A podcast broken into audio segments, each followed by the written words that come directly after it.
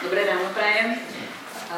To, čo sa tu teraz udialo na pódiu, si skúsime potom použiť v tom, o čom budeme teraz hovoriť a urobiť také teoretické intro, aby ste mali pocit, že ste tu získali aj strašne veľa informácií, ale to, čo Barbara nám tu umožnila zažiť, spolu určite použijeme.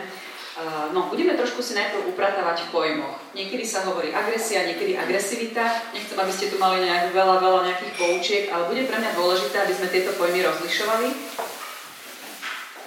to je čisto len taká nejaká, akože, nejaká taká informácia z Wikipédie, ktorú si každý vie vyhľadať. Dôležité je, že agresivita je nejaká taká prirodzená tendencia reagovať agresívne.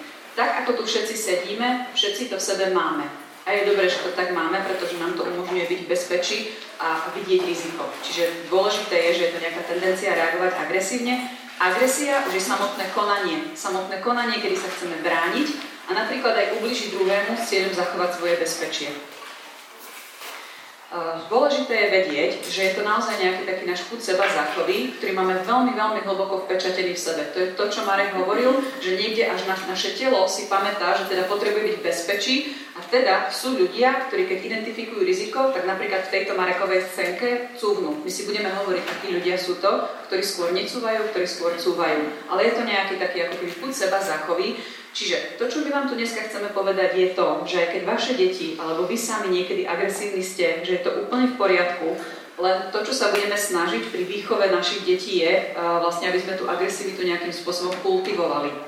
Je to niečo, čo budeme rátať, že vychádza ako dynamická sila z dieťaťa, ale budeme ju smerovať a kultivovať. To je smer, ktorým dneska trošku pôjdeme. V zásade my ľudia, keď sa cítime ohrození, a to je úplne jedno, či je to nejaké objektívne ohrozenie alebo subjektívne. To znamená, či nám reálne niečo hrozí, že ide niekto ublížiť nášmu zdraviu, alebo iba my subjektívne cítime diskomfort a cítime, že nám nie je dobre. Čiže to ohrozenie môže byť objektívne, ale aj subjektívne. Ale v zásade evolučne sú vytvorené nejaké také dve základné stratégie v nás a je to boj alebo útek. To znamená, sú ľudia, ktorí sa začnú aktívne brániť, či fyzicky alebo verbálne, a sú ľudia, ktorí ujdu. Závisí samozrejme od rôznych situácií. A je to ešte jedna stratégia, ktorú som ja e, pridala, pretože bude pre nás tiež dneska veľmi dôležitá. Je to ešte stratégia zmrznutia. E, to je v momentoch, kedy vlastne ako keby ten človek na základe svojej minulej histórie má skúsenosť, že neoplatí sa nič robiť, tak iba zmrzne a nerobí nič. Takže to je tiež taký veľmi dôležitý stav, o ktorom si dneska trošku viacej povieme. Dieťa sa rodí s takou nejakou predispozíciou učiť sa od svojho rodiča, to je sociálne učenie, veľakrát ste už určite o tom počuli. My máme v rámci svojej nervovej sústavy e, neuróny, ktoré sa volajú zrkadlové a tie sú úplne nastavené na to, aby vlastne podľa toho, ako sa rodič k tomu dieťaťu správa, aby to dieťa to správanie kopírovalo. Čiže keď tu dneska budeme veľa hovoriť o takých tých spúšťačoch agresívneho správania, tak ako keby potrebujeme si uvedomiť, že to je až na úrovni nervovej sústavy. To znamená, že keď to dieťa rastie a sa učí od nás fungovať, tak jemu sa až do nervovej sústavy úplne do hĺbky tých neurónov dostane ten spôsob fungovania. Čiže nie je to len niečo, čo on má tuto v prednom mozgu, kde proste ako keby je racionálna kontrola, ale je to, je to niekde úplne hlboko vpečatené v rámci nervovej sústavy. Takže veľa to súvisí s telom, preto sme tu aj dneska my dvaja s Marekom spolu, kedy on veľa robí s telom. Rozdiel medzi nejakou agresivitou, agresiou a násilím je vyslovene v tom, že násilie má dopredu jasný cieľ. Chcem zdevastovať druhého človeka. To znamená ponížiť ho, zničiť ho a potom z toho zažívam spokojnosť. Tu budeme mať veľmi ostrú hranicu, keď je tá agresivita a agresia normálna aj v tých prejavoch a kedy to už je niečo, čo nazývame, že je to patologické, pretože už je tam taká tá, taká tá slasť z toho, že som druhému ublížil a potom cítim z toho tú spokojnosť tu už hovoríme o naozaj neúplne zdravom fungovaní osobnosti. Hej, to už sú väčšinou také poruchy osobnosti. No, a to, čo som už trošku naznačila, je, že to ohrozenie môže byť subjektívne, môže byť objektívne, ale uh, chcem, aby ste vedeli, že každý z nás, ako tu sedíme, inak vníma agresivitu. Keby som sa vás pýtala, čo vnímate ako agresívne správanie, tak keby sme tu dali taký brainstorming, tak možno poviete úplne rôzne veci, pretože veľmi to súvisí s tým, čo sme my zažívali v detstve. Ako náhle uh, niekto z vás mal bezpečné detstvo, tak tak ako Barbara bude viac vedieť byť v tom kontakte blízkom. Neviem, ako ste vyrastali, nechcem byť osobná, ale zdá sa z toho, ako vy ste dovolili Marekovi prísť veľmi blízko, zdá sa, že na nejakej úrovni dôverujete svetu. Ľudia, ktorí mali zlé skúsenosti, ktorí zažívali zlé zaobchádzanie, svetu nedôverujú, žali by si už väčší odstup a hlavne to sú ľudia, ktorí sú aj ostražití, ktorí sú veľmi napätí. My si povieme, ako to vzniká, ale to sú ľudia, ktorí, poviem, za agresívne správanie považujú aj veci, ktoré väčšina populácie vôbec nepovažuje. Hej? Teraz nemyslím len uh, agresiu uh, telesnú, ale myslím aj agresiu verbálnu. To je presne o tom, keď, ja neviem, prídu niekedy, ja pracujem s rodinami, s rodičmi a s deťmi a keď niekedy mi rodičia hovoria uh, v takých tých úvodných vstupoch, že dieťa je agresívne, vždycky sa ich pýtam, čo to znamená, že je agresívne a je tam strašne široké spektrum tých odpovedí, čo tí rodičia vnímajú ako agresivitu a vždycky si to tak veľmi zapíšem, aby som porozumela tomu, čo rodič vníma ako agresívne. Pretože pre mňa nie je dôležité, čo ja považujem za agresívne, ale čo ten rodič prežíva ako agresívne, pretože tam do toho vstupujú jeho emócie a niekedy, keď on nejako chce zareagovať na dieťa, tak mu v tom veľmi, ako keby ten spôsob, akým sa rozhodne zareagovať, veľmi ovplyvňujú tie emócie. Čiže pre nás bude dôležité, čo vy prežívate ako agresívne správanie dieťaťa a prežíva to každý z nás inak. No, a možno poznáte taký rozdiel naozaj, že niektoré deti sú strašne pokojné, veľmi také usmievavé, menej výbojné, menej dynamické. A potom sú deti, ktoré sú proste úplne takí tí malí šarkani, ktorí sú dynamickí. Niekedy mamičky hovoria, že už to cítia vlastne v rámci tehotenstva ako veľký rozdiel, že to sú deti, ktoré proste kopú, ktoré sú dynamické. Dôležité je teda vedieť, že máme tam nejakú takú vrodenú temperamentovú bázu. Každé dieťa sa rodí s iným temperamentom a teda sú naozaj deti, ktoré sú také dynamické, púdové, že oni potrebujú stále niečo robiť a tá ich celková životná energia je taká silnejšia. A potom sú deti, ktoré sú skôr také statické. Toto je niečo, za čo nemôžeme, nespôsobili sme im žiadnu traumu, to je proste vrodená výbava aj takého chudového charakteru a je to v poriadku. Znova, aj my, ak tu sedíme, každý z nás toto má úplne rozdielne. Čo nám niekedy robí problém pri výchove detí, je keď ich rodinný temperament popierame. Keď, ja neviem, dynamického chlapčeka chceme upratať, aby to bol taký ten proste premiant, jednotkár a on je pritom dynamický drak, toto nám niekedy robí problém a my to aj v spolupráci s Marekom vlastne potom rozpúšťame, takže budeme si hovoriť o tom, ako to rozpúšťame. No, v zásade tá agresivita sa prejavuje v každom veku inak. My si to dneska trošku tak upracíme, povieme v prvom roku, v druhom roku a ďalej, ale čo je dôležité vedieť, je, že my niekedy v tom vyvinie môžeme aj uviaznuť. To znamená, to dieťa sa vyvíja, prejde prvým rokom, splní všetky vyvinové úlohy, príde do obdobia vzdoru a ono, keď tam nedostane úplne ten priestor na autonómiu, ktorý potrebuje, tak sa to dieťa vlastne môže ako keby zastaviť v tom období a môže tam zotrvať. Ono ďalej fyzicky rastie, ďalej mentálne rastie, stále múdrejšie, ale zostáva uviaznuté v tej fáze vývinu. Ja keď mám v ambulancii také deti, tak si vždy napíšem takú poznámku, že uviaznuté v análno-agresívnej fáze individuačno-separačného vývinu, trošku ťažká fráza. Dôležité je ľudsky povedané, že uviazlo v období vzdoru, to opäť potrebujeme vedieť na to, aby sme vedeli, čo od toho dieťaťa môžem chcieť. Lebo keď mám 7-ročné dieťa, ktoré zostalo v období vzdoru ako dvojročné, tak ja si musím dvakrát rozmyslieť, aké požiadavky od neho môžem mať. Čiže, keď si budeme dneska hovoriť o prejavoch agresivity, treba si uvedomiť, že aj niektoré 7-ročné dieťa mohlo zostať uviaznuté v tých nižších prejavoch a tým pádom ako keby, že nešlo ďalej. Druhá možnosť, to bolo to vyvinové uviaznutie, ten regres vo vývine, ktorý tam máte napísaný, to je moment, kedy dieťa tým svojim vývinom pekne ide, ale príde nejaká veľmi náročná situácia a to dieťa trošku poklesne na predchádzajúcu vývinovú fázu. To ste možno niekedy zažili, keď dieťa, ja neviem, už pekne rozprávalo, hralo sa, má 2-3 roky narodí sa mu súrodenec a zrazu to dieťatko začne bľabotať, napodobňovať mladšieho súrodenca, búchať s hračkami, začne sa správať, ako keby bolo mladšie. To sú úplne normálne veci, to sú obranné mechanizmy, ale je dôležité, že v tom vývine aj tie agresívne prejavy môžu strašne oscilovať v rôznych vývinových obdobiach. Prečo to potrebujeme vedieť, je, lebo potom sa zásadne lišia reakcie na tú agresivitu. Takže tak. Tak poďme na ten vývin prvom roku veku dieťatko vlastne neprejavuje nejakú agresivitu, aspoň väčšina rodičov neprežíva deti ako agresívne, iba plače. Plače kvôli tomu, že má nejakú neuspokojenú potrebu. My sme si hovorili o tej konferencii základné potreby, preto ja to teraz nebudem nejako bližšie rozpitvávať, ale v zásade sú to telesné potreby, potreba bezpečia, vzťahu, podnetov. Keď dieťa niečo z toho naplnené nemá, zareaguje plačom. Možno tí, ktorí ste zažili také fakt, že plačúce deti, ktoré non-stop plačú, treba ich držať na rukách, tam niekedy my rodičia môžeme začať tie deti prežívať ako ohrozujúce, ako agresívne.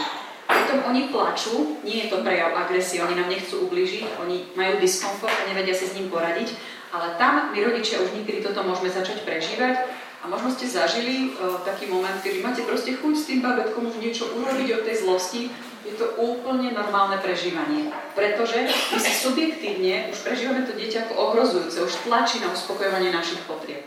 Čiže chcem, aby ste vedeli, že ten pocit je úplne v poriadku a už keď toho pocitu prežívate veľa, veľmi je dôležité, aby ste poprosili o pomoc, aby to nedošlo k tomu, že to vaše telo prestane regulovať a že reálne s tým dieťatkom zlosti niečo spravíte, lebo to sa nám ľuďom stáva. Takže toto je len moment, kedy prežívanie je úplne normálne, aby hľadajte pomoc pre seba, aby vám niekto pomohol s, tý, s tou opaterovou dieťa, aby ste nemuseli byť na hrane, lebo my ľudia, keď sme na hrane, robíme veci, o ktorých si nemyslíme nikdy, že by sme urobili. A je to normálna vec. No, čiže na základe skúsenosti, že rodič je spoľahlivý, že naplňa moje potreby, dieťa dôveruje svetu, a to je to, čo sme videli, ako Barbara dovolila Marekovi ísť blízko, tak na základe vzťahových skúseností človek si povie, že ten druhý asi je bezpečný, asi je zdravý, asi mi nič neurobí, môže prísť, prísť blízko. Dôverujem svetu, to je tá základná vec, ktorá sa v tej psychike zrodí. A nechcem tu veľa hovoriť dneska o vzťahovej väzbe, iba trošku, ale je dôležité, aby sme si uvedomili, že keď dieťa má uspokojované tie potreby pravidelne a dostatočne spoľahlivo, tak si vytvorí bezpečnú vzťahovú väzbu a potom, keď to dieťa nezažíva až tak uspokoj, uspokojujúcu tú spätnú väzbu od rodiča, môže tá vzťahová väzba byť rôzna, je to také kontinuum od bezpečnej až dezorganizovanej. To, ako dieťa prejavuje svoju agresivitu, úzko súvisí s tým, ako má vzťahovú väzbu. Dieťa, ktoré má bezpečnú vzťahovú väzbu alebo bezpečný attachment, bude si celkovo svoje agresívne pohnutky vedieť lepšie regulovať Dieťa, ktoré je na úplne opačnom konci tej dezorganizovanej vzťahovej väzby, to sú väčšinou deti, ktoré sú v detských domovoch, ktoré zažili traumy, deprivácie, oni agresivitu nebudú vedieť regulovať takmer vôbec. Hej, čiže toto s tým úzko súvisí. V rámci prvého roku života už vám chcem iba vysvetliť jeden taký mechanizmus, ktorý tiež veľmi súvisí s tým, ako dieťa potom prejavuje agresivitu. Dieťa v rámci prvého roku svojho vývinu v zásade nemá veľmi veľa obranných mechanizmov k dispozícii. Je krehké, je úplne vydané na pospa s rodičom.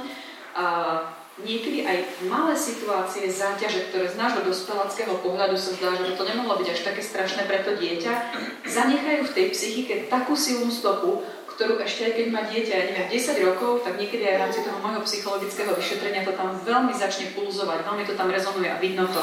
To sú situácie napríklad ako predčasný pôrod, ale v zmysle tej separácie od mamky, keď to dieťa niekoľko týždňov v inkubátore a nemá s tou mamkou blízky kontakt a zrazu je samé. Život ohrozujúce stavy dusenia, to sú tie detičky, ktoré museli ako keby potom byť naozaj zaintubované, ale oni zažili ten moment, že nevedia sa nadýchnuť. To je niečo, čo si ich telo pamätá.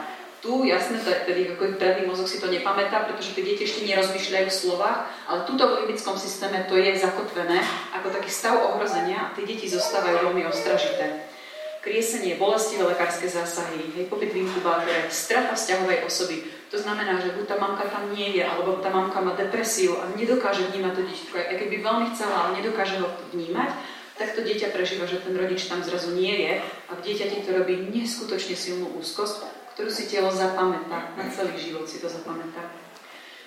A samozrejme už zažitky ako zanedbávanie, týranie, to už sú také nadlimitné veci, ktoré v tej psychike nechajú stopu na úrovni traumy, opäť vpečatenú až do nervovej sústavy.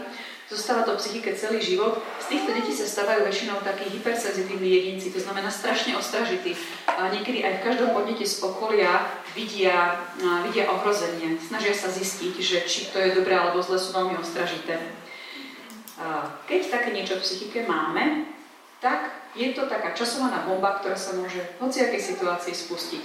Máme na ne tzv. spúšťače, alebo v cudzom slove triggery, kedy vlastne to môže byť vôňa, to môže byť chuť, to môže byť, že sa ten človek podobá na niekoho, kto mi v detstve ubližoval, alebo koho som ja prežíval ako ubližujúceho. Môže to byť čokoľvek a to dieťa zareaguje agresívne. Čiže Poviem príklad, dieťa je v škole drze na pani učiteľku. Iba na jednu, na nikoho iného, iba na jednu. A môže to byť naozaj kľudne o tom, že tá učiteľka mu pripomína niekoho z jeho vzťahového scenára, pri kom zažíval uh, ohrozujúcu interakciu a to dieťa to nemá vedomé, ono nevie, že tak táto pani učiteľka mi pripomína moju babku, tak preto som na ňu taký. To, to je celé nevedomé, ale ide to. Úplne to ide automaticky, to dieťa to nemá pod kontrolou. Je dôležité, aby sme vedeli, že takáto vec je možná, pretože častokrát vysvetľuje to agresívne správanie, ktoré má veľmi hlboké korene. Čiže je to bez racionálnej kontroly. To, prečo to dieťa potrebuje na takú osobu útočiť, prečo potrebuje byť voči nej agresívne, je kvôli tomu, že naša psychika je nastavená tak, že keď cítime nejaké ohrozenie po prežitej traume, veľmi sa naše telo búri, aby to už neskončilo tak zle, aby sme neboli opäť zranení, aby sme neboli zničení a tým pádom sa potrebujeme brániť. Čiže ako keby to je úplne taký až impuls tela, že urobiť s tým niečo, len aby si tá psychika ukončila ten traumatogénny okruh, aby bolo to dieťa v bezpečí. A takto to dieťa potrebuje robiť znovu a znovu a znovu. Poviem príklad. Uh, mala som v terapii chlapčeka, ktorý keď mal nejaký pol rok, uh, tak si uh, zlomil nôžku. Neviem, či som to nehovorila na tej konferencii, dúfam, že nie. zlomil si nôžku, mal ju, nie, rok mal, mal ju v sadre, nemohol sa hýbať. 6 týždňov sa nemohol hýbať. Prišiel ku mne, keď mal 12 rokov, s tým, že ten chlapček mal každú noc nočnú moru, kedy sa zobudil a potreboval pobehovať po byte dookola, dookola. Prirodzene rodičia ho chceli utíšiť, stiahli ho naspäť do postele, tu buď v tíšku, tu všetko je v poriadku. A až keď sme si vysvetlili, že jeho traumatogénny okruh potreboval uzavrieť v tom, že áno, teraz môžeš behať, kľudne behaj, môžeš behať, až keď títo rodičia začali na jeho nočné pobehovanie reagovať komentovaním, áno, môžeš behať kľudne a bež a silno a ako len vieš, už môžeš behať, chlapček sa prestal budiť, pretože už nepotreboval, jeho telo si dokončilo okruh. Kým rodičia blokovali dokončenie toho okruhu, že tu si dáni a báli sa o ňo, tak ho to veľmi obmedzovalo. On kvôli tým nočným morám nemohol chodiť do školy, v prírode nemohol byť v takej tej bežnej svojej rovesníckej pozícii. Ale ako náhle mu to dovolili, sa prestal budiť. Vidíte, ako si to hlboko telo pamätám. On mal rok, keď sa niečo také stalo, bolo to 6 týždňov bez pohybu, ale v tej detskej psychike to zanechá veľmi takú silnú stopu, telo si to pamätá. No, tak. V druhom roku prichádza naše najobľúbenejšie obdobie, obdobie vzdoru, kedy to dieťa, tu je to ťažké slovo, análno-agresívna fáza individuálneho-separačného vývinu, obdobie vzdoru, kedy to dieťa nutne agresívne musí byť. Musí byť, pretože neúplní separačnú funkciu, Dieťa má v sebe prirodzenie, v jeho tele veľký vyvinový tlak na autonómiu. V prvom roku sa na mamku naviazalo, v druhom roku sa od nej začína vzdialovať. Musí sa na ňu nahnevať, aby si povedalo, tak tá mama za veľa nestojí, idem ako kamošom, idem skúsiť niečo iné. Musí to zažívať, je to prirodzená pohnutka, nie je na tom nič zlé.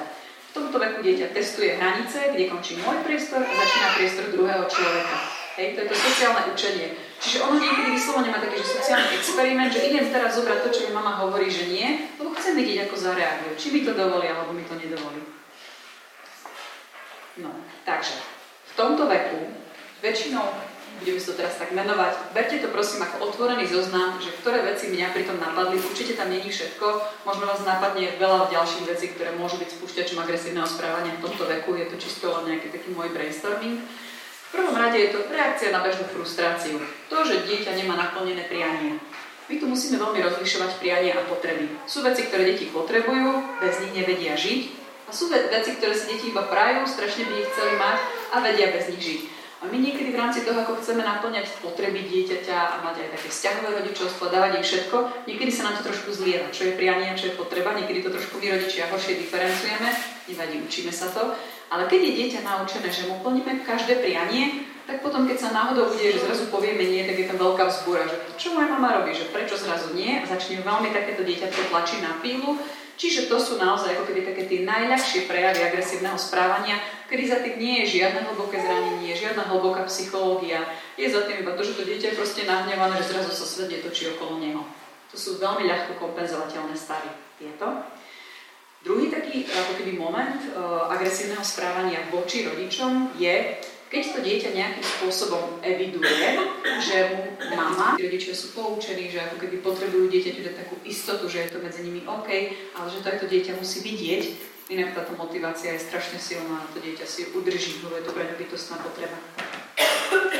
No, čiže v tom období vzdoru, čo od nás dieťa potrebuje, potrebuje, aby, sme zaž- aby dieťa zažívalo, že sme silní, že sa ho nebojíme.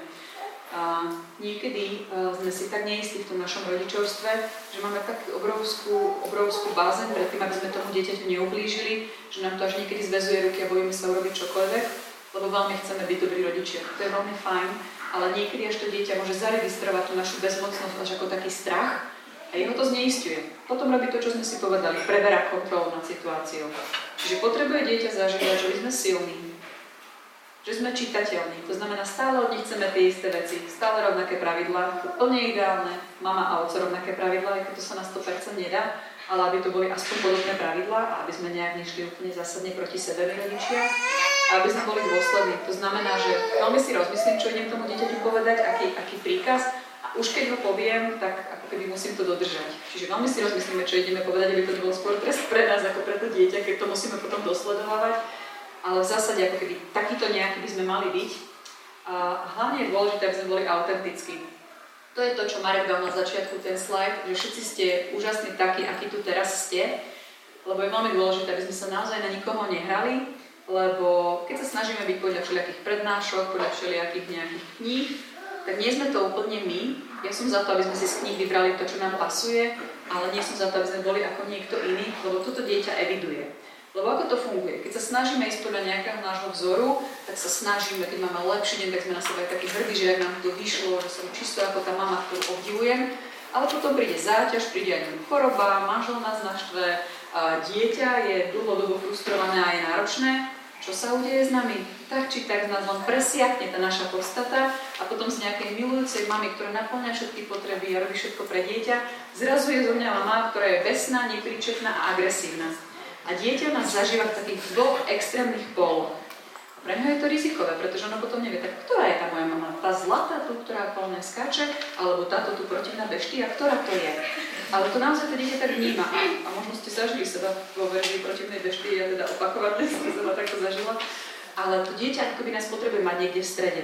Čiže nebojme sa byť autentickí v tom, že aj s tými svojimi chybami, aj s nedokonalosťami, ale buďme sami sebou, lebo inak je to pre dieťa väčší prúser, je to ambivalencia, je to raz taká, raz taká, je to nezrozumiteľné.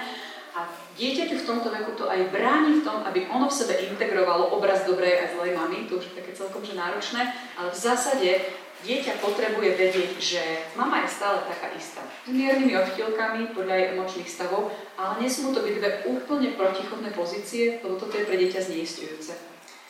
A aby ste z toho nemali depku, tak si nezabudneme pripomenúť to, čo sme si vravali na tej konferencii, že byť iba buchina to je taký základný psychoanalytický pojem, ktorý sa naozaj mnohými výskumami zistilo, že to dieťa nemusí zažívať mamu ako 100% úžasnú, fantastickú, ako 100% uspokojujúcu potreby, potrebuje len, aby tá mama bola dosť dobrá.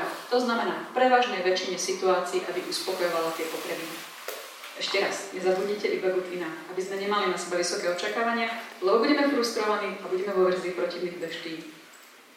Takže, po treťom roku veku sa udeje väčšinou v živote dieťaťa zásadná zmena a to je to, že nastupuje do kolektívu. Čiže už má oveľa širšie sociálne pole, kde tie agresívne pohnutky môžu ísť vonku. A veľmi sa nám tam ukáže, aký má dieťa attachment, akú má vzťahovú väzbu. Podľa toho, ako sa dieťa správa v škôlke, sa veľmi pekne dá diagnostikovať, že kde on na tom kontinuu vzťahovej väzby je, či dôveruje svetu, či si pustí deti blízko, alebo potrebuje byť ostražitý. Veľmi pekne sa to dá čítať. Čiže budeme si trošku hovoriť v rámci tohto obdobia o spúšťačoch agresívneho správania ale voči druhým deťom. Stále platia aj tie z predchádzajúceho obdobia voči rodičom, tie sa môžu objavovať aj v tomto veku, ale skúsime si ako keby v tomto vývinovom leveli pridať ďalšie, aby sme tomu ešte trošku viacej rozumeli. Uh, napríklad v škôlke dieťa zažije, že niekto do neho sotí. Tak dieťa sa bráni svojím agresívnym spôsobom, sotí do toho dieťaťa tiež, aby obránilo vlastné ja. Toto je úplne normálna reakcia. Dieťa v troch rokoch už má vytvorené svoje ego, má vytvorené vlastné ja a potrebuje ho brániť. Opäť pripomínam, kvôli vyvinovým uviaznutiam, aj v tomto období môžeme stretnúť deti, ktorí sú v predškolskom veku, nemajú vytvorené vlastné ja. Sú stále ešte len v období vzdoru, sú len odrazom e, očakávaní ostatných, ale ešte toto ja vôbec nemajú vytvorené. Hej? Čiže neznamená, že dieťa je v tomto fyzickom veku, že už tam je aj psychologicky. Takže dieťa sa môže brániť, vtedy je agresívne. Najmä u chlapcov, ale aj u dievčat, a najmä u chlapcov je vtedy veľmi silný nácvik pohľavnej role, a chlapci sú takí malí ninjovia. To keď sa pozriete v škôlke, najmä u tých predškolákov, tých 5-ročných deťoch, tak to sú proste sami ninjovia na ihrisku a sa tam bijú kopu a pani sú z toho zúfale. Ale my teda, psychológovia, sa z toho tešíme, že to tak má byť. My tam nemusíme tie deti strážiť. Čiže my sa tešíme z toho, že áno, že tam si nacvičujú tú schopnosť, že chlap bude v budúcnosti vedieť uh, obrániť rodinu a bude mať dobrý kontakt so svojou agresivitou. Pretože, teraz sa chvíľku možno povedem chlapcom, keď my sa niekedy snažíme, aby aj z tých našich chlapcov boli takí tí naozaj takí tí chalani, ktorí sú strašne kultivovaní, ktorí majú veľa takých ako keby slušných prejavov, vedia byť gentlemani, toto je fajn stránka, ale Marek dneska hovorí aj o konfliktoch a sú situácie, kedy aj takého kultivovaného muža môže stretnúť nejaký taký, ktorý proste nebude sa z nich chcieť kultivovane správať, ale bude z nich chcieť ísť do konfliktu my keď tým chlapcom v tomto veku vyoperujeme agresivitu, tak oni sa potom nevedia brániť. Hej? Keď ku mne prídu deti s takou vyoperovanou agresivitou, tak ja ich posúvam Marekovi, aby sa s ňou nakontaktovali, aby tam pri kontakte s tými jeho mečmi a penovými všelijakými zbraniami a všeličím, aby trošku sa vrátili k tomu, čo im ich telo ponúka, že teda ja som ten malý ninja. Aby vedeli uh, obrániť seba, ale aj svoju rodinu v budúcnosti. Čiže ten kontakt s tou agresivitou je niečo, čo tí chlapci naozaj potrebujú a aj dievčatka dynamické. Sú naozaj také malé rebelky, ktoré toto veľmi potrebujú. No, sú deti, ktoré nevedia ešte odkomunikovať svoje potreby, to neznamená, že nevedia rozprávať, ale nevedia odkomunikovať svoje potreby. A toto sú deti, ktoré telesný útok v tej škôlke alebo v kontakte s inými deťmi používajú ako spôsob komunikácie. Niečo sa im nepáči, tak capnú. A tam je veľmi dôležité, aby sme tieto deti naučili to robiť inak, keď takéto dieťa capne druhé a my vidíme, že je to o tomto bode, ktorý tu rozoberáme, že tam nie je opäť niečo iné, niečo vážnejšie, ale že je to len toto, vieme to dieťa naučiť. Keď capne druhé dieťa, povieme mu, čo si mu chcela povedať. Chcela si mu povedať, aby ti nebral hračku, ale nebudeme to dieťa, jasné, že mu ako keby chytíme tú ručku a nedovolíme mu druhé dieťa strieskať, ale učíme ho, že tu máme nejakú takú alternatívu, kedy môže on vyjadriť svoju potrebu verbálne. Uh, agresívne správanie u tých náročnejších detí uh, v zmysle narušená vzťahová väzba, deti traumatizované spúšťa každá neočakávaná zmena a strata istoty. Keď si predstavíme prostredie škôlky, uh, najmä v tých väčších škôlkach je pravidelná zmena triedy, zmena učiteľky, strašne veľa zmien takých tých denných rutín a je dôležité, aby sme vedeli, že tieto deti, ktoré sú krehké, budeme ich tu nazývať krehké deti, sú na každú takúto jednu zmenu citliví pretože oni nikdy nevedia, oni nemajú tú istotu, tú dôveru, oni nikdy nevedia, či tá zmena, ktorá príde, bude dobrá alebo zlá. Čiže to, čo sa udeje pri akýkoľvek zmene, opäť vyskočí tá vysoká aktivácia, hej, ten sympatikový nervový systém nabehne, proste oni sú hneď v pozore a snažia sa ako keby zmonitorovať, či to bude dobré alebo zlé. Toto sú deti, ktoré potrebujú strašne veľa rituálov a oni niekedy sú agresívne pri každej zmene nie preto, že by mali niečo proti učiteľke, ale kvôli tomu vysokému stavu aktivácie, za ktoré oni nemôžu. Čiže tam tieto deti potrebujú naozaj veľmi veľa bezpečia. No. A dôležitým spúšťačom toho agresívneho správania je aj závisť, úplne normálna emócia. Keď si niekto z nás myslí, že ju nemá, tak ju má. Lebo všetci trošku závidíme, to je úplne normálne, je to veľmi silný taký hýbateľ v našej psychike. A deti v tomto takú rivalizujú. Rivalizácia je taký zdravý spôsob prejavu, ako keby hľadania miesta v skupine a aj tie deti, či mali ninjovia alebo malé princezné v tomto veku, sa snažia si nájsť ten svoj spôsob. A to niekedy tak, že hej, že tí chlapci proste ako keby sú agresívni, snažia sa niekoho iného devalovať, keď tam už je ten zámer zosmiešniť a ublížiť, to už hovoríme o násilí a už aj takéto malé dieťa ako keby už môže mať tú pohnutku Teším sa, keď ten druhý je devalvovaný na základe nejakých jeho vývinových deficitov. Už tam toto môže v prežívaní mať. Ešte to nie je tak nejak dokonale technicky prepracované, pretože ešte je malé, kognitívne ešte nie je úplne bystré, ale už tento námer tam môže byť v jeho vnútri. A dievčatá zase to skôr majú verbálne, hej, že aj potom ďalej v tých ďalších obdobiach, keď je tá rivalizácia v kolektíve na základnej škole, dievčatá sa ohovárajú, chlapci sa skôr pobijú, každý má ten svoj kanál ale to neznamená, že ten v zmysle tej telesnej agresivity, že je nejaký horší, niekedy si verbálne prežívame oveľa horšie. Ja mám veľa skúseností naozaj s dievčatami, ktoré vedia tým slovom tak ublížiť, že potom tie ostatné v kolektíve sú úplne z toho hotové, čiže to není že jedno je lepšie, druhé je horšie, len to verbálne nie je tak viditeľné. No. To, čo ešte vy všetci ľudia robíme, že kade chodíme, tade projekujeme svoje prežívanie. To možno cítite, že s nejakými ľuďmi vám nejako je to, čo vy ste Barbara zachytili, je, že Marek je v zásade bezpečný človek a ja sa pri ňom cítim veľmi bezpečne, tak vy ste vraveli, že nejak ste z neho cítili, že teda ako keby je taký OK, čiže keď sa k vám blížil, ste mu videli do očí a tam ste nejak cítili, že to by mohlo byť, že ten mi nič neurobí. Prosím? Sympatie. Hej, hej, hej. Takže, no, čiže uh, uh, sú ľudia, ktorí keď prídu do... Prosím? Hovoríme o bezpečí, ktoré človeka vyžaruje. Sú ľudia, ktorí keď prídu do nejakého kolektívu, ho poviem ako keby raz, dva rozbijú. Sú tam sváry, nepohoda, konflikty. To sú väčšinou ľudia, ktorí ako keby zažili niečo veľmi ťažké, veľmi také náročné, konfliktné, neuspokojujúce potreby a vlastne ako keby oni to potom so sebou prenesú. Takisto deti to takto majú, že vlastne keď niečo ťažké zažívajú, čo oni nevedia stráviť, tak prídu do materskej škôlky a nevedomky robia to, správajú sa takým spôsobom, aby tie deti sa cítili ako oni.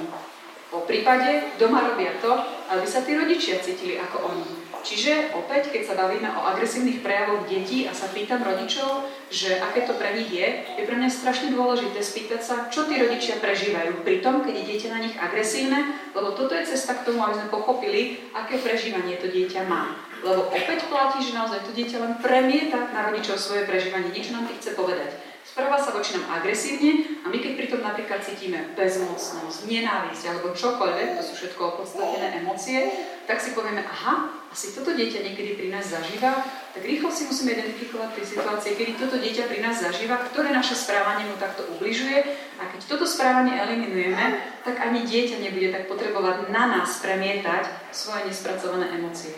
Zrozumiteľné? Okay. Čiže tá projekcia, a to robíme aj medzi dospelákmi, čiže to proste, kade chodíme, tade projekujeme, to platí. V tomto veku je dieťa v tej oedipálnej fáze vývinu. Kľúčové je pre bezpečný vzťah medzi mamou a otcom. Čiže tu už to nie je len o tom, v tom e, predškolskom veku, že to dieťa potrebuje len, aby ten rodič bol s ním. Vôbec nie. Tu potrebuje vidieť harmóniu medzi mamou a otcom, pretože tam prebieha rolová identifikácia. E, chlapec sa identifikuje s otcom ako so vzorom, tej svojej pohľadnej role. Mama je pre ňo budúcej partnerky a u dievčatka naopak. Hej. Samozrejme je rizikové, keď to dieťa v tomto veku nemá úplne tých rodičov pokope, po prípade sú tam už noví partnery, je to nejaké riziko. Opäť to nie je o tom, že sa to nedá prekonať, ale musí to dieťa v tom mať upratané. A to, čo určite potrebuje, je, aby medzi tými rodičmi, aj keď sa rozišli, bežala aspoň nejaká slušná komunikácia. To nemusí byť láska, nemusí to byť nejaké neviem, citové, silné splanutie, proste ale slušná komunikácia, aby zostali spolu rodičmi. Keď toto dieťa nemá, opäť niekde agresivitou ventiluje v iných vzťahoch. No, sme v mladšom školskom veku, po 6. roku veku, dieťa nastupuje do školy, je tam učiteľ, je tam požiadavka na výkon, deti sú porovnávané, čiže opäť iný tlak. Platia všetky spúšťače agresívneho správania z predchádzajúcich vývinových období, ale pridáva sa ďalšie, a to je to, že v tom mladšom školskom veku od 6 do 10 rokov je to také, ako keby nás to, že agresívne správanie takým prirodzeným vybytím púdov. A toto je vlastne obdobie, kedy to, to dieťa nemá nejaké väčšinou výrazné vývinové problémy, ale veľmi potrebuje športovať, po prípade sa učiť v škole, dokázať si, aké je dobré, aký je aby vlastne malo takú tú spätnú väzbu, že ono niekým je. Tu si to dieťa začína budovať identitu, čiže ako keby má tam také strašne silné libidinozné napätie, to je napätie púdové, ktoré sa v budúcnosti bude vyvíjať sexualitou. Toto dieťa v tomto veku väčšinou ešte nemá sexuálne nejaké prejavy až na nejakú detskú onaniu Čiže sublimácia je obranný mechanizmus, je to taká náhrada, keď tú silnú púdovosť nevyvíjame ešte sexuálnym spôsobom, lebo sú to ešte deti, ale športom a výkonom. Je to veľmi zdravý mechanizmus, čiže ako šport a výkon je niečo, čo môže nám pomôcť toto obdobie zvládnuť, aby dieťa malo zážitok, že je kompetentné.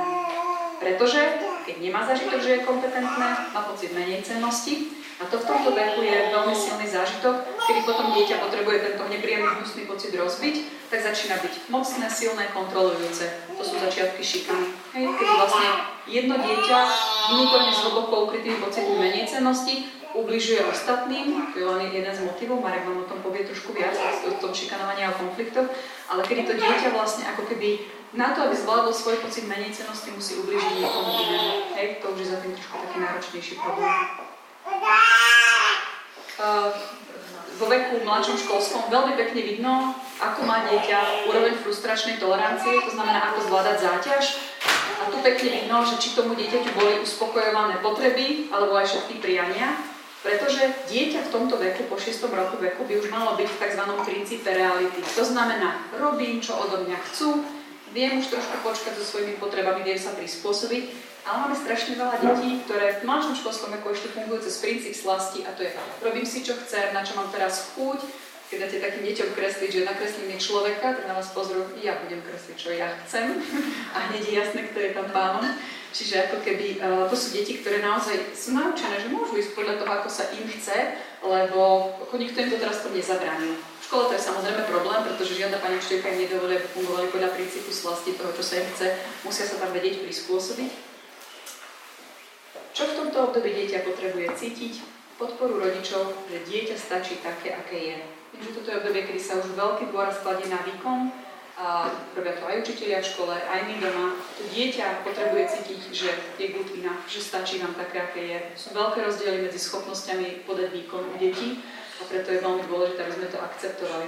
Pretože opäť, keď dieťa tu na nebude cítiť, že nám stačí také, aké je, tak máme pred sebou pubertu, kde všetko, čo sa nazbieralo, prerazí von.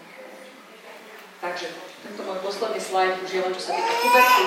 To si už len tak trošku zhrnieme. Medzi tým 11. a 12. rokom nastupujú hormonálne zmeny a u dieťaťa naozaj sa otvoria všetky nedokončené témy. Nastupuje vtedy častokrát, keď sa bavíme dneska o deťoch, ktoré vyjadrujú agresivitu, tak oni tam ako keby väčšinou nemajú problém s depresiou. Ja sa skôr na stretávam s tým, že tí deti, ktoré nevyjadrujú agresivitu, v puberte majú naozaj že klinicky náročnú depresiu. Vôbec nevedia, nevedia, kto sú, nemajú autonómiu. Keďže nie, nie sú ešte samostatní, nie sú oddelení od tých rodičov, od tej mamy, tak nemôžu byť agresívni, sa vylúčujú. Uh, platí tu pravidlo, že v puberte, keď rodič chce A, dieťa chce nutne B, to je niečo, s čím rátate, o čom viete, že to dieťa sa proste vymedzuje proti tomu rodičovi a to je veľmi zdravé, keď sa to deje. Naozaj keby väčší problém je, keď sú tie deti strašne poslušné a keď chcú len to, čo chcú rodičia, pretože to nám hovorí, že ešte nie sú autonómne. Je to veľmi rizikové obdobie, keď dieťa menej reguluje svoje prežívanie. To znamená, že on keď vtedy má ten zážitok, že ja som na nič, tak toto je najrizikovejšie obdobie práve na, na samovražedné sklony, na seba poškodzovanie, pretože to dieťa ten pocit vtedy prežíva stokrát silnejšie a nevie z neho von. Čiže toto sú obdobia, kedy a ja si dávam v práci s tými už ako keby puberťakmi veľký pozor, pretože tam každá ich hrozba ju treba brať strašne vážne, lebo oni sú v tomto takú schopní to spraviť, lebo to prežívanie nie je regulované, má strašnú silu, tie hormóny to celé tak veľmi oživia. V tomto veku dieťa potrebuje, aby mu rodičia dovolili byť autonómni, byť sám sebou. To neznamená, že má chodiť v piatok večer do neviem, 10. noci vonku v tomto veku, ale to znamená, že ako keby môže počúvať hudbu, ktorú chce, nosiť oblečenie, ktorú chce, ktoré chce, aby mal aspoň také trošku prejav, ukázať, že ono chce byť iná ako rodič. Je to pre mňa veľmi dôležité. Dobre. Povedali sme si, čo môže byť spúšťačom agresívneho správania.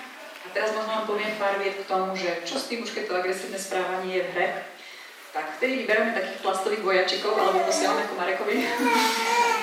To, čo naozaj potrebujeme, je, aby to dieťa získalo kontakt so svojou agresivitou. To je také čarovné slovo tejto našej prezentácie. Aby to dieťa, ono tie pohnutky cíti. Ono ich cíti, či chceme, či nie. Aj tí najkultivovanejší chlapci niekde cítia, alebo dievčatka, ale majú ich tuto odštiepené. My tomu hovoríme, že sú odštiepené a robia bordel, pretože oni to dieťa nejakým spôsobom ovplyvňujú a to dieťa s nimi nemá kontakt. Keď máme dieťa, ktoré vlastne ako keby má problém regulovať svoju agresivitu, robíme s ním filiálnu terapiu, to je terapia hrou, o ktorej sme si hovorili na inom seminári. V zásade, čo je liečivé v tej hre, je, že rodič sa hraje so svojím dieťaťom spôsobom, že dieťa je šéfom tej hry a rodič iba komentuje, čo dieťa robí. Komentuje každú jednu jeho aktivitu, pretože keď rodič povie, čo to dieťa robí, tak vlastne ako keby to dieťa dostáva spätnú väzbu a viac kontroluje svoje pohnutky. Je dôležité deťom dovoliť hrať sa s nervkami, s plastovými vojačikmi, pretože to dieťa vtedy na úrovni tela zažíva lepší kontakt so svojou agresivitou a vie ju potom lepšie regulovať. Čiže a, ako keby jasné, že nechceme, aby z našich detí vyrastli nejakí teroristi, ale keď majú dobrú vzťahovú väzbu, tak sa môžu hrať aj s neviem akými plastovými vojačikmi a nikdy z nich teroristi nevyrastú, to je o veľa náročnejších problémov.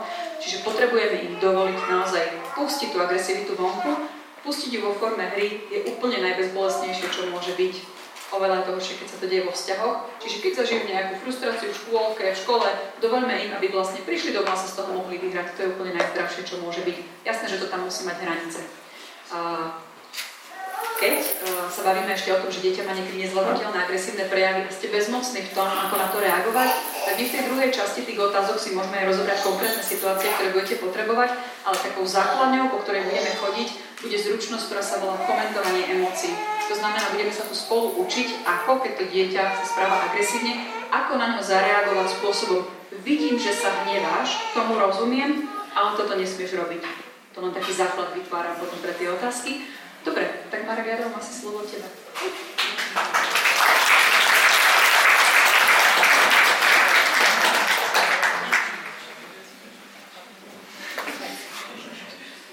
Takže posunieme sa trošku ďalej. Ďalšia z vecí, ku ktorej sa dostaneme, je priamo konflikt medzi deťmi. A venujeme sa deťom priebežne počas týždňa na pravidelných tréningoch, na pravidelných stretnutiach, prípadne na individuálnych tréningoch, individuálnych hodinách. A takisto chodíme po školách, vzdelávame vlastne zážitkovým spôsobom deti, čo sa týka konfliktu, zvládania agresivity. A, takže povieme sa na začiatku niečo o tom konflikte, o tom, ako získať ten kontakt s tou vlastnou agresivitou vôbec. A na konci je tam taký krátky blok ohľadom šikanovania, keďže aj na to sa veľa ľudí pýta. A je to problém, ktorý podľa mňa je dôležité riešiť. A čo sa týka toho konfliktu medzi deťmi, a konflikt je úplne prirodzená súčasť života. Takisto ako agresivita, hej, to je potrebné si uvedomiť. Keby som sa vás teraz opýtal, zase taký zážitkový moment, a keď si predstavíte slovo konflikt, aké emócie sa o vás vyplavia? Bude pozitívny zážitok, negatívny zážitok? Niečo nepríjemné. Je tu niekto, kto má príjemný pocit z konfliktu? Prečo je to možné? Takisto ako s tou reakciou barbary. Hej? Je možné, že niekto proste to bude vnímať konštruktívne a má konflikt ako nástroj a vníma možnosti, čo ten konflikt prináša napríklad na, na posun, na, na energiu, zmeny